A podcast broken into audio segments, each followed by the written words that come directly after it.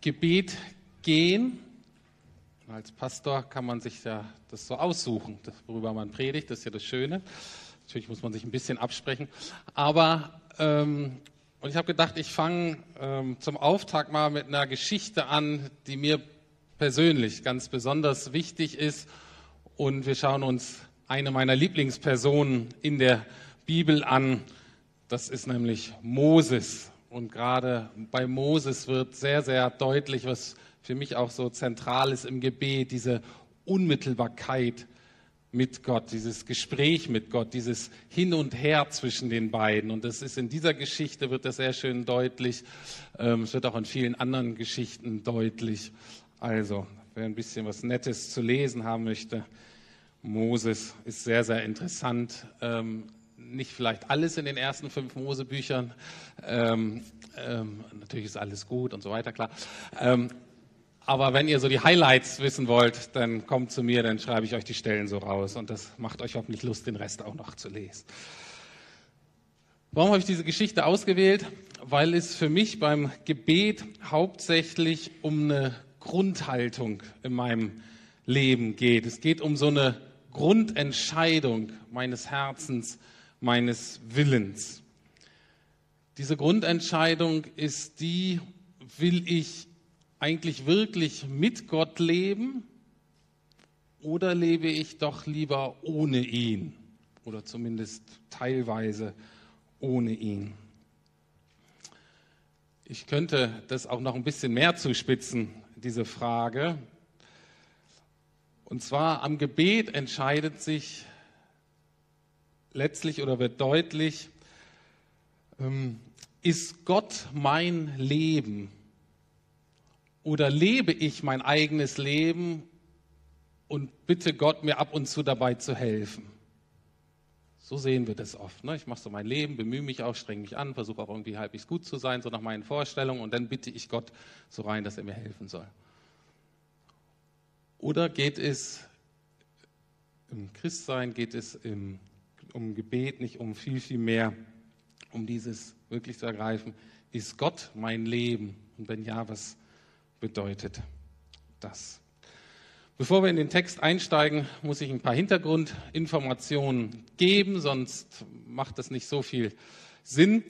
Ähm, und zwar, was vorher geschehen ist, es geht um das Volk Israel und das, wir sind ungefähr so 2000 bis 1500 Jahre vor Christus, wahrscheinlich eher so 1500 Jahre vor Christus. Und zu dem Zeitpunkt war das Volk Israel in der Sklaverei in Ägypten. Ägypten war so eine Großmacht damals und das israelitische Volk war da in Sklaverei 430 Jahre. Am Anfang war es nicht so schlimm, aber die letzten Jahrhunderte waren richtig, richtig mies. Das Volk wurde ausgebeutet und ausgenutzt. Dann hat Gott den Mose berufen und unter Moses Anleitung wurde das Volk dann auf ganz dramatische Art und Weise aus Ägypten herausgeführt. Ich hatte mir überlegt, ob ich euch den Trailer von Exodus zeige. Ähm, ich habe ihn mir immer wieder angeguckt und es wäre auch nett gewesen. Ähm, ich habe mich jetzt doch dagegen entschieden aus unterschiedlichen Gründen. Aber ähm, ich weiß nicht, wie der Film wirklich ist. Der Film Noah, den fand ich jetzt nicht so toll. Ähm, ich glaube, der Exodus ist ganz vielversprechend. Aber so als Hintergrundillustration für eine Bibelarbeit lohnt er sich bestimmt. Also von daher, ähm, was mir daran wichtig ist, ist, dass in diesem Film die Dramatik deutlich wird. Wir haben ja oft das Problem, dass so eine, wenn wir das so lesen in der Bibel, das ist irgendwie so weit weg und wir lesen das, ja, ja, die wurden verfolgt und ja, ja, es war spannend und so, aber irgendwie hört sich das so ein bisschen an wie so ein Tee trinken Sonntagnachmittags. Ähm, und in diesem Film, deswegen finde ich das ganz gut, dass Sie es auch gerade zeichnen, das ist echt dramatisch wahr. Und die sind also ganz knapp dem König und dessen Soldaten entkommen Gott führt sie dann in die Wüste auf den Berg, da bekommen sie die zehn Gebote. Und dann ist Mose, ähm, das dauert 40 Tage, bis Gott ihm das alles so erklärt hat, wie er sich das vorstellt, mit dem Leben zusammen. Und in dieser Zeit wurde das Volk unruhig und Gott war irgendwie nicht mehr zu sehen. Mose war weg, der Leiter. Und dann kamen sie auf diese glorreiche Idee mit dem goldenen Kalb, haben gedacht, irgendwas brauchen wir ja, was so sichtbar ist. Und ähm, dann war die Geschichte mit dem goldenen Kalb und Mose und Gott waren wirklich, wirklich ärgerlich und erschüttert. Äh, und ähm, ähm, genau, dann musste Mose das irgendwie einrenken. Und dann fängt jetzt unsere Geschichte an. Okay, das ist so der Hintergrund, so eine Art Flucht- und Flüchtlingsdrama, ähm, Rettung in letzter Minute, erstes Aufbegehren des Volkes gegen Gott. Und jetzt macht Gott aber dem Mose folgendes Angebot. Jetzt gehen wir den Text langsam durch. 2. Mose 33, 1 bis 3 steht folgendes. Und der Text ist so ein bisschen schwierig und holprig. Okay, ihr braucht so ein bisschen Zeit, ihr müsst euch da so ein bisschen drauf einlassen. Und der Herr sprach zu Mose: Geh hin, zieh von hier hinauf, du und das Volk, das du aus dem Land Ägypten heraufgeführt hast, in das Land, das ich Abraham, Isaak und Jakob mit einem Eid versprochen habe. Ich will aber einen Engel vor dir hersenden und die Kanaaniter, Amoriter, Hethiter, Pherisiter, Heviter und Jebusiter vertreiben. In das Land will ich dich bringen, in dem Milch und Honig fließt. Also, ne, das sind Kühe und Bienen, äh, das heißt das, okay? Grüne Wiesen, Obst und so weiter. Ähm, denn ich will nicht in deiner Mitte hinaufziehen, weil du ein haltstarriges Volk bist. Ich würde dich sonst unterwegs vertilgen. Also das mit dem goldenen Kalb war noch so im Hintergrund. Gott sagt, das mit dem Volk und mir, das passt nicht so. Ähm, aber ähm, Gott löst dennoch sein Versprechen ein. Er sagt, ich führe euch in dieses neue gelobte Land. Und, ähm, und das steht natürlich, müssen uns vorstellen, das waren Flüchtlinge, jahrhundertelang kein eigenes Land in der Sklaverei gelebt und Gott verspricht ihnen ein Land. Friede, Sicherheit und Wohlstand. Und er sagt, das werde ich euch wirklich geben. Natürlich war auch eine Sehnsucht danach groß. Und er sagt, ich schicke euch einen Engel als Hilfe. Also ich kriege einen Engel mit, vielleicht auch ein paar von seinen Kumpanen, und das ist der Garant dafür, dass das wirklich klappt, dass ihr da sicher in dem Land ankommt. Das verspreche ich euch. Das ist doch ein super Angebot, oder? Kann man doch eigentlich nicht meckern.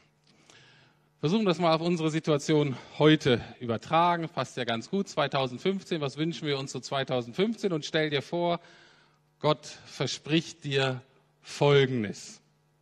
Gehen wir die unterschiedlichen Lebenssituationen durch. Du darfst die Schule oder die Uni mit deiner Wunschnote abschließen. Du findest endlich den Job, den du schon lange suchst oder sogar den Partner fürs Leben. Vielleicht sogar beides an einem Tag. Du wirst befördert und kriegst eine Gehaltserhöhung. Deine Ehe, die nach jahrelangem Kampf und Krampf gerade nur durchgehalten wird, die wird auf einmal wirklich besser die Lebensqualität steigt. Die Kindererziehung flutscht auf einmal, den Kindern geht's gut, in der Schule klappt es super, im Freundeskreis, sie haben sozialen Anschluss, ähm, was uns auch immer Sorgen bereitet bei unseren Kindern. Gott sagt, das werde ich lösen für euch. Wie reagieren wir darauf? oder als Gemeinde. Wir könnten uns folgendes Angebot vorstellen, was ich sehr attraktiv finden würde. Also, Gott verspricht uns 2015 nicht ein Gottesdienst mit durchschnittlich 250 Leuten, sondern zwei Gottesdienste mit insgesamt 500 Besuchern. Wir haben MC nicht mit sieben, sondern mit 14 Studenten. Wir haben 40 statt 20 Hauskreise. Wir haben viele Bekehrungen und Taufen und Vielleicht haben wir sogar danach dem Gottesdienst ein Drei-Gänge-Menü, was umsonst ist. Ähm, ich weiß nicht, was ihr euch so wünscht für 2015 in der Gemeinde. Und Gott sagt, das könnt ihr haben. Wie reagieren wir? Ich hoffe sehr, ich reagiere wie Moses. Und ich hoffe, wir alle reagieren wie Moses. Dazu muss ich sagen, Moses hatte nichts gegen Engel. Engel an seiner Seite zu haben, ist echt was Feines. Also er hatte nichts gegen Engel. Und natürlich sehnte er sich endlich nach so langer Zeit, nach dieser Dramatik, für sich und sein Volk endlich in dieses Land zu kommen, wo Friede herrscht, wo Sicherheit herrscht, wo sie sich selbst bestimmen können, wo sie ihre Wirtschaft selber organisieren können, sodass sie langsam sich Wohlstand erarbeiten können. Aber es gibt etwas, wonach Mose sich noch mehr sehnte. Es gab etwas, wo er sagte, wenn das nicht dabei ist, dann will ich das nicht. Es gibt etwas, das ich erfahren habe und ohne das möchte ich nie wieder leben. Ich persönlich hoffe sehr, dass ihr in eurem Privat- und Berufsleben total gesegnet werdet. Die ganze Liste, die ich durchgegeben habe. Amen, gerne. Ich hoffe auch sehr, dass wir als Gemeinde uns so entwickeln, wie gerade besprochen. Aber eines ist wichtiger. Und das zeigt uns Mose in Vers 15. Er sagt zu Gott, wenn du selbst nicht mitgehst, denn wollen wir nicht ins verheißene Land. Was Moses damit sagt, ist, ich will deinen Segen nicht ohne dich. Ich will das nicht. Wir können es vielleicht noch wieder zuspitzen.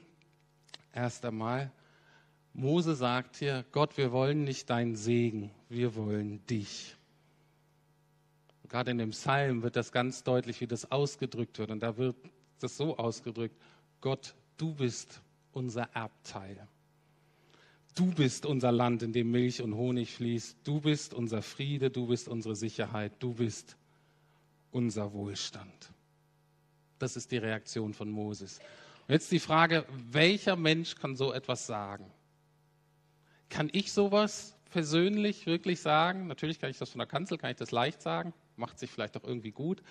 Ähm, aber kann ich das persönlich, nicht nur als Pastor, sondern als Rüdiger Sumann, in meinem Alltag, in dem, was mein Leben so aufmacht, kann ich das wirklich von Herzen sagen? Und was muss passieren in uns, mit uns, dass wir das wirklich sagen können?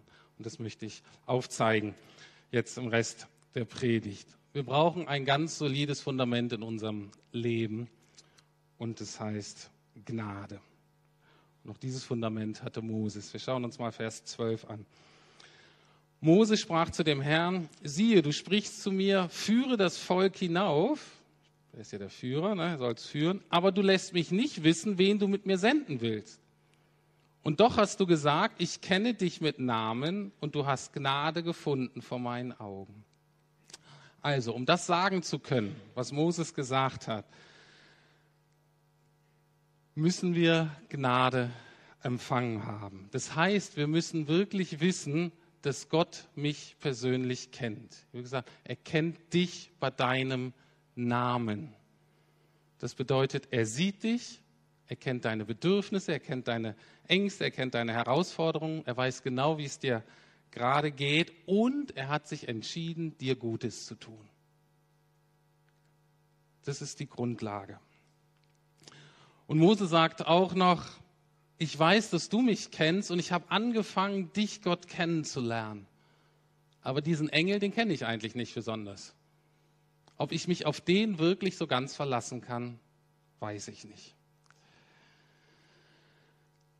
Das ist das Fundament, was wir brauchen, um das sagen zu können. Das ist eine Erfahrung von Gnade. Und jetzt Vers 13 ist spannend weil es braucht nicht nur ein Fundament, sondern Gnade soll auch etwas in uns in Bewegung setzen, nämlich einen Wunsch, eine Sehnsucht. Und diese Sehnsucht ist wieder Gnade, wieder unverdiente Liebe. Moses Sehnsucht, Moses Fundament war nicht nur Gnade, sondern Moses Sehnsucht war auch Gnade. Das sehen wir in Vers 13, über den ich lange nachgebrütet habe und nicht verstanden habe, was der eigentlich soll. Ähm, weil der einfach grammatikalisch total komisch ist. Ähm, Vers 13 hört sich nämlich so an. Wenn ich nun Gnade gefunden habe vor deinen Augen, so lass mich doch deine Wege wissen und dich erkennen, damit ich Gnade finde vor deinen Augen. Und bedenke doch, dass dieses Volk dein Volk ist. Also ich hoffe, ihr merkt, es dreht sich hier so ein bisschen im Kreis. Ne, man weiß nicht so, okay, wenn, also man weiß im Grunde nicht, was ist jetzt die Ursache und was ist hier Wirkung. Es geht irgendwie darum, die Wege zu Gott zu erkennen. Aber dann, wenn ich Gnade gefunden habe, dann, damit ich Gnade finde. Und ich so, okay Gott, wie komme ich jetzt hier rein in dieses, wie kann ich das verstehen? Und dann plötzlich hat es Klick gemacht und ich dachte, das beschreibt ja genau meine Erfahrung mit Gott. Und ich glaube, das ist genau das, was, was Gott sich wünscht, dass wir in diese Erfahrung mit hineingenommen wird. Warum? Gnade, Gunst, Annahme bei Gott zu finden, ist sowohl die Ursache als auch die Wirkung in unserem Leben. Also Gnade ist die Ursache dafür, dass wir wieder mehr Gnade empfangen. Was Besseres gibt es nämlich nicht. Also die Grundlage in unserem Leben ist, ich weiß Gott, du kennst mich, du liebst mich, du meinst es gut mit mir. Gott hat das gerade bewiesen. Er hat sie dramatisch aus der Sklaverei befreit. Und die Wirkung dieser Erfahrung soll sein, ich möchte das aber auch weiterhin erfahren. Das ist nicht nur was, was ich einmal erleben will, habe das jetzt verstanden und dann ruht das da, sondern Mose sagt, ich will das immer wieder erfahren. Ich muss das immer wieder erfahren. Ich muss darin leben. Sonst gehe ich ein. Sonst schaffe ich das Leben nicht, was vor mir liegt. Sonst lebe ich nicht das Leben, was du mir eigentlich versprochen hast. Und jetzt die entscheidende Frage, wie erfahren wir immer wieder, dass Gott uns wirklich liebt, dass er uns gnädig ist.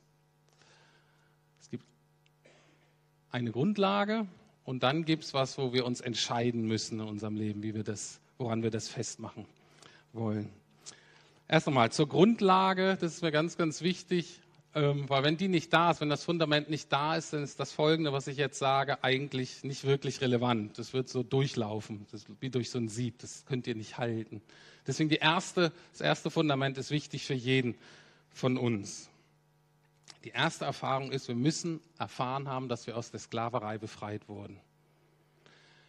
Der sogenannte Exodus ist das Bild im Alten Testament für das, was im Neuen Testament unter Rettung und Erlösung verstanden wird. Das Alte Testament, alttestamentliche Volk wurde aus der Sklaverei von Ägypten befreit. Und wir haben das Angebot in Jesus, dass er uns befreit von unserem alten Leben ohne ihn. Und in unserem alten Leben war das so, dass wir anderen Göttern, anderen Menschen, anderen Dingen gedient haben und vielleicht auch dienen mussten, weil wir da nicht rauskamen. Und die erste grundlegende Erfahrung von Gnade ist, dass wir davon befreit werden, von unserem alten Leben. Und zu dieser Erfahrung gehört das, was in dem Alten Testament die zehn Gebote sind. Die zehn Gebote sind einfach, dass Gott sagt, hör zu, ich habe euch jetzt aus Gnade gerettet und wir wollen jetzt hier zusammenleben. Ihr als Volk, ich als Gott miteinander. Und das sind sozusagen die Ordnungen, in der ihr leben sollt. Das sind gute Ordnungen, so habe ich mir menschliches Leben eigentlich gedacht. Und das ist auch die zweite Erfahrung, die wir machen müssen. Sowohl diese Befreiung als auch dann zu sagen, ja Gott, ich unterstelle mich deinen guten Ordnung. Die verstehe ich vielleicht nicht immer, da reibt sich auch manchmal, kann sie auch noch nicht umsetzen immer, aber das sind gute Gedanken für mein Leben, das sind gute Anordnungen, denen will ich folgen. Okay, das ist die Grundlage.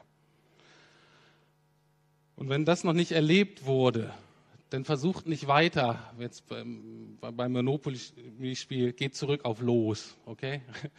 Geht zurück, guckt nochmal an in eurem Leben. Habe ich das vielleicht verpasst? Wo muss ich das noch machen? Was bedeutet das für mich? Ähm, und ich helfe auch gerne dabei, diesen Schritt zu machen. Gut, wenn aber diese Grundlage gelegt ist, die bei Mose gelegt war, die bei den Leuten im Neuen Testament, die bei vielen von uns hier gelegt ist.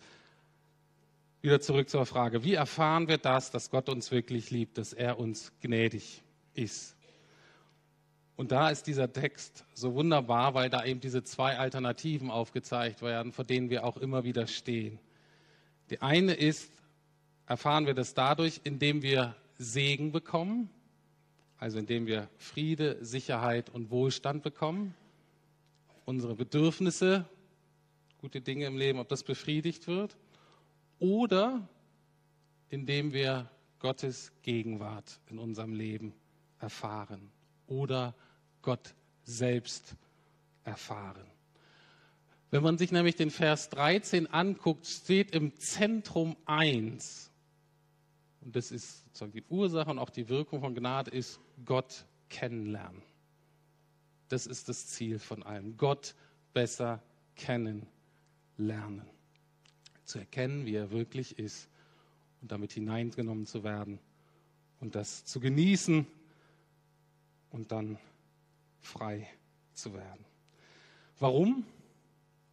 Weil das Größte, was Gott uns schenken kann, ist er selbst. Er hat nichts Besseres. Und in Jesus wissen wir, er hat aber auch alles gegeben. Und deswegen, weil das so ist, stellt Gott jetzt die ganz natürliche Frage.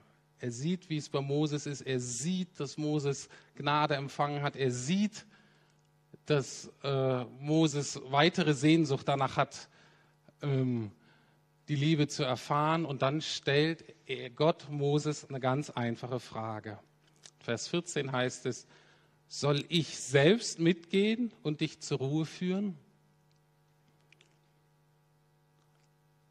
Einfach nur eine Vergewisserung. Gott fragt Mose, Gott fragt dich heute Morgen. Habe ich dich richtig verstanden? Du willst also, dass ich mitkomme. Bin ich dir wichtiger als das versprochene Land?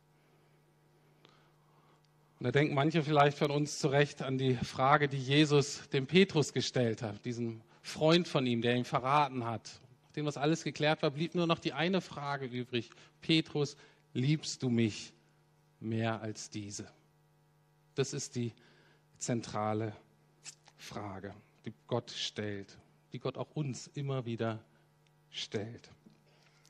Und jetzt die Antwort von Moses, die wir vorhin schon gehört haben. Vers 15 und 16. Gott, wenn du nicht selbst mitgehst, so führe uns nicht von hier hinauf. Denn woran soll erkannt werden, dass ich Gnade gefunden habe vor deinen Augen, ich und dein Volk, als daran, dass du mit uns gehst, sodass ich und dein Volk ausgezeichnet werden vor jedem Volk, das auf dem Erdboden ist. Also Gott fragt, willst du wirklich mich? Bin ich dir wichtiger? Und Mose sagt, ja, ich will dich. Wir wollen dich, Gott. Wir wollen immer wieder die neue Erfahrung davon, dass wir Gnade gefunden haben, dass wir geliebt werden, obwohl wir eigentlich oft nicht liebenswürdig sind, dass wir schön sind in Gottes Augen mit all unseren Mängeln und Fehlern, Pickeln und Runzeln und Warzen und was wir sonst vielleicht seelisch und charakterlich so rumschleppen. Wir brauchen die Erfahrung, dass Gott uns zu was Gutem in dieser Welt gebrauchen kann, obwohl wir zutiefst wissen, wir sind eigentlich nicht brauchbar für Gott. Wir sagen, Gott, nimm doch jemand anders, nicht mich. Wir brauchen diese Erfahrung von der Kraft von Gnade, die wirklich verändert. Und uns zwar in Lebensbereichen, wo wir selber wissen, wir sind machtlos, wir sind hilflos, wir schaffen das nicht selber. Wir sind vielleicht auch zu egoistisch und dies immer wieder neu zu erfahren. Danach sehen wir uns. Und das Zweite, und das ist auch ganz wichtig hier, was Moses sagt, ist, das muss doch unser Erkennungsmerkmal sein. Gott, du schickst uns jetzt in, unter andere Völker und das Gleiche können, müssen wir doch auch sagen. Was haben wir den Berlinern denn letztlich zu bieten? Natürlich haben wir nette Menschen zu bieten und man kann auch mit ein paar netten Leuten Bier trinken gehen und man, ähm, wir bieten als Gemeinde vielleicht auch einen sinnvollen Zeitvertreib. Äh, man kann seine Zeit auch schlechter nutzen. Ähm, man kann auch sein Geld schlechter investieren. Keine Ahnung, was wir anbieten. Aber das ist doch nicht das Zentrale, was wir anzubieten haben. Bei Moses wird doch ganz, ganz deutlich, was haben wir denn anzubieten? Was haben denn andere Christen anzubieten? Und ich meine jetzt natürlich nicht nur wir als Lukasgemeinde, sondern alle Christen, die Jesus wirklich nachfolgen, die Gott lieben.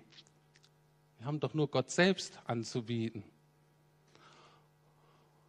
und seine Gegenwart. Das heißt, was wir noch anzubieten haben, ist, dass wir hoffen, dass Menschen nicht uns kennenlernen. Natürlich ist das nett, mich kennenzulernen. Ich bin ganz umgänglich, klar.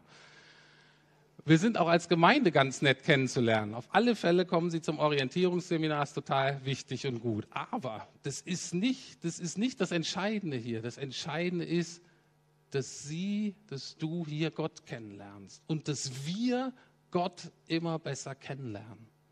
Das ist das Einzige, was wirklich nötig ist. Und das ist das Einzige, was es in Berlin sonst nirgends zu finden gibt. Nur bei uns. Gott hört das, Gott findet es auch gut und Gott antwortet folgendermaßen, Vers 17. Und der Herr sprach zu Mose, auch dies, was du jetzt gesagt hast, will ich tun, denn du hast Gnade gefunden vor meinen Augen und ich kenne dich mit Namen. Also immer wieder das gleiche Thema. Ähm, auch für uns immer wieder das gleiche Thema. Gnade gefunden, Gott kennt uns. Und Gott sagt letztlich ganz einfach, okay, super, ich habe es verstanden, wir beide gehen zusammen ins gelobte Land. Ich komme mit und ich hilf, helfe dir, das verheißene Land einzunehmen. Das auf uns übertragen. Wenn Gott dir ein neues Leben schenkt, liegt das wie so ein neues Land vor dir. Und glaub nicht, dass du genau weißt, wie man da zu leben hat und wie man das einnimmt. Versuch es nicht selber, sondern Gott muss, will dir helfen, das einzunehmen. Und nach meinem Gefühl wäre die Geschichte jetzt eigentlich zu Ende. Okay.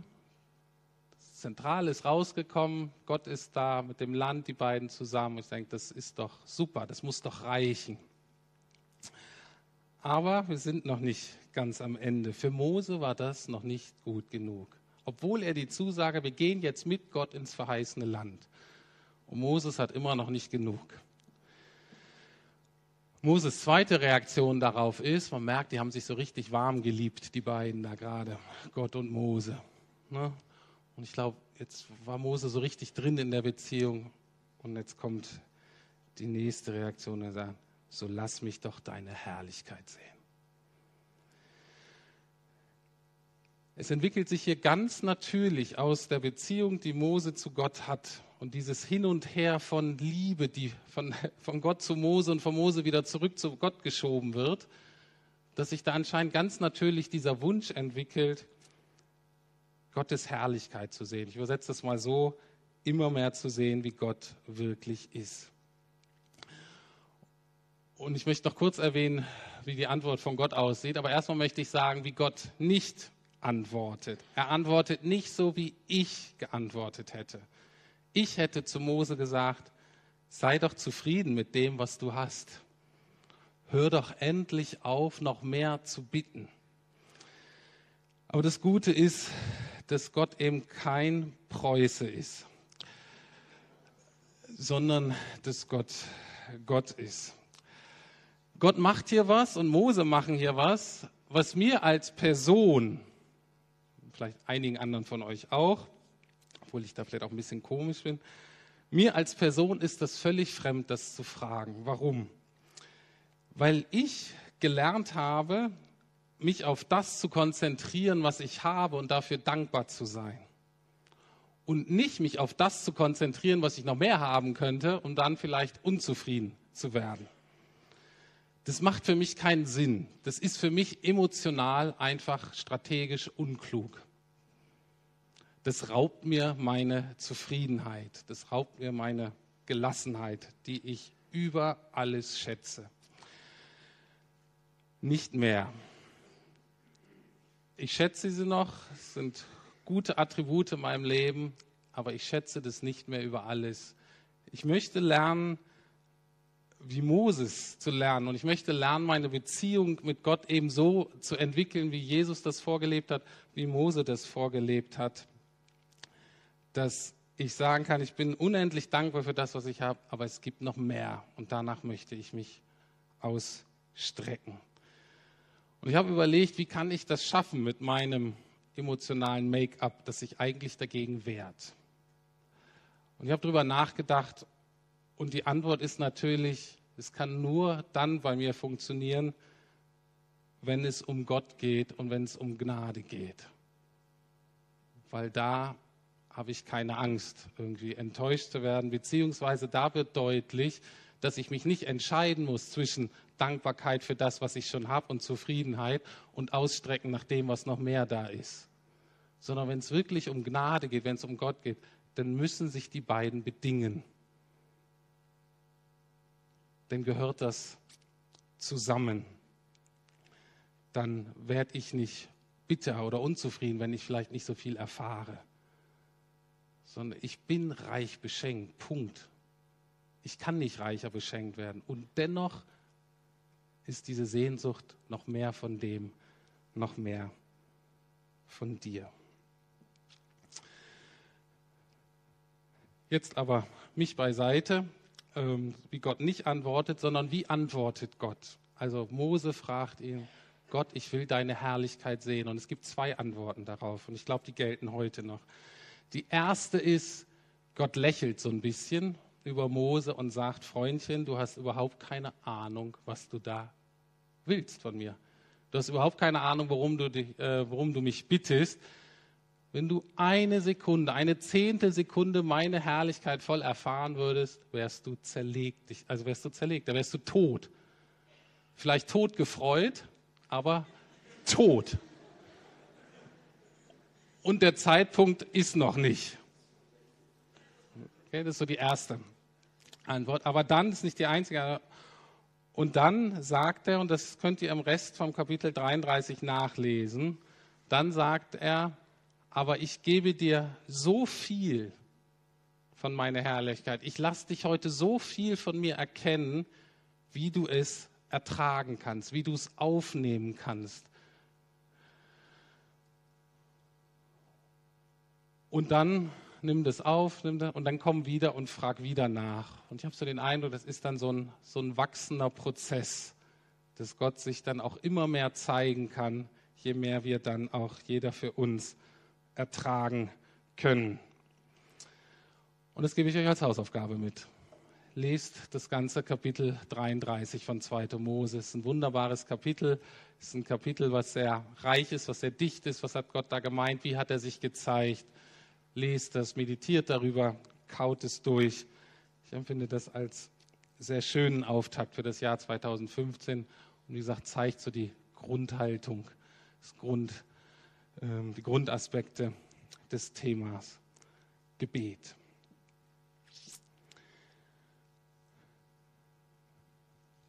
Soweit. Und ich möchte abschließen mit einem Gebet. Dadurch, dass es über Gebet geht, möchte ich, ähm, dass wir zusammen beten. Ich habe die Verse 15 bis 17 mal so umformuliert, wie wir sie heute vielleicht beten würden. Und ich lade Sie und euch ein, das nachzubeten, leise mitzubeten. Natürlich nur, wenn Sie wollen. Wenn Sie es nicht machen, das kriegt keiner mit. ähm, aber wirklich eine Einladung, das mitzubeten, das vielleicht nachzusprechen. Sie dürfen auch gern murmeln, das ist auch in Ordnung. Oder einfach nur still, ähm, jeder für sich. Ähm, wir nehmen uns Zeit zum Gebet. Wir haben das auch, ja, ich habe das auch da vorne auf der PowerPoint. Da können Sie es nachlesen. Herr, ich will dich sehen, wie du bist.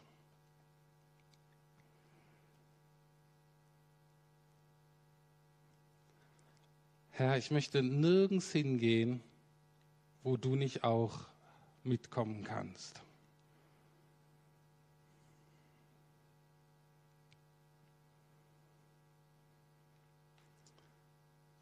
Ich möchte nichts begehren, was mich von dir trennt.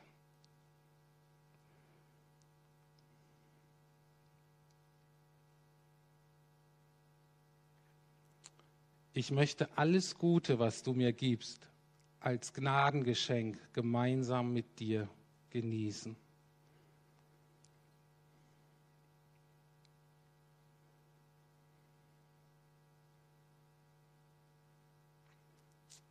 Herr, wie kann ich einen positiven Unterschied machen durch mein Leben, wenn du nicht dabei bist? Wenn du nicht durchdringst, was ich will, was ich denke, was ich fühle, sage und tue.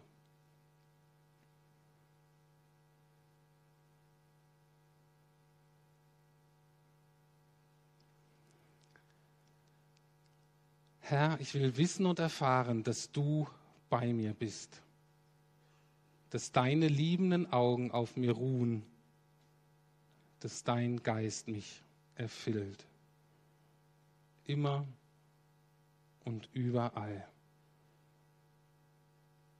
Zu Hause, egal ob ich alleine bin oder mit anderen. bei der Arbeit und bei der Erholung.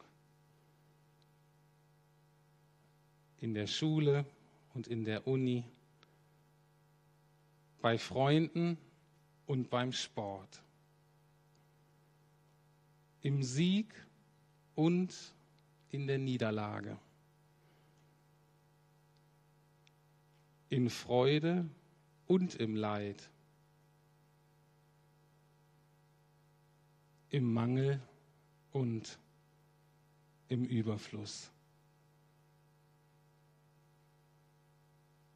Danke, lieber Vater, dass du uns jetzt hörst und dass du uns erhören wirst. Amen.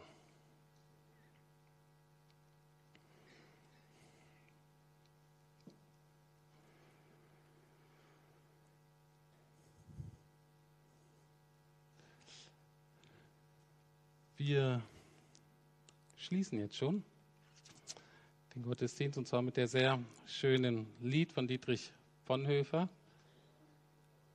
Okay, sehr gut. Dann äh, singen wir noch ein Lied davor. Ähm,